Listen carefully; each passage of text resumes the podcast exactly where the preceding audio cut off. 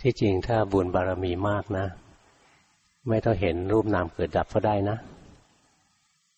เห็นทำวิปัสสนาในสิ่งที่หยาบกว่านั้นเองเห็นชีวิตจริง ๆ ข้างนอกอย่างนี้แหละ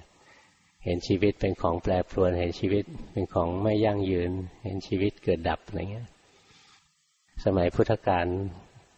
คนจำนวนมากเขาก็เรียนวิปัสสนาแบบใช้อารมณ์ที่หยาบ มายุคพวกเรานะ พวกคิดมาก พวกฉลาดมาก แค่เห็นว่าชีวิตนี้ไม่แน่นอนอะไรเงี้ยจิตไม่ยอมตัด จิตมันดื้อต้องพามันดูจนละเอียดยิบเลยนะให้เห็นมันเกิดดับ เกิดดับ เกิดดับ มันถึงจะยอมตัดได้ หลังๆก็เลยไปสอนกันว่าวิปัสสนาต้องเห็นไตรลักษณ์ของรูปนามสมัยพุทธกาลพระโสดาบันบางองค์ไม่เคยได้ยินคำว่ารูปนามเลย ไม่เคยได้ยินคำว่าขันห้าเลย ก็มีบารมีเขาเยอะ อย่างอนาถปินทิกะนะ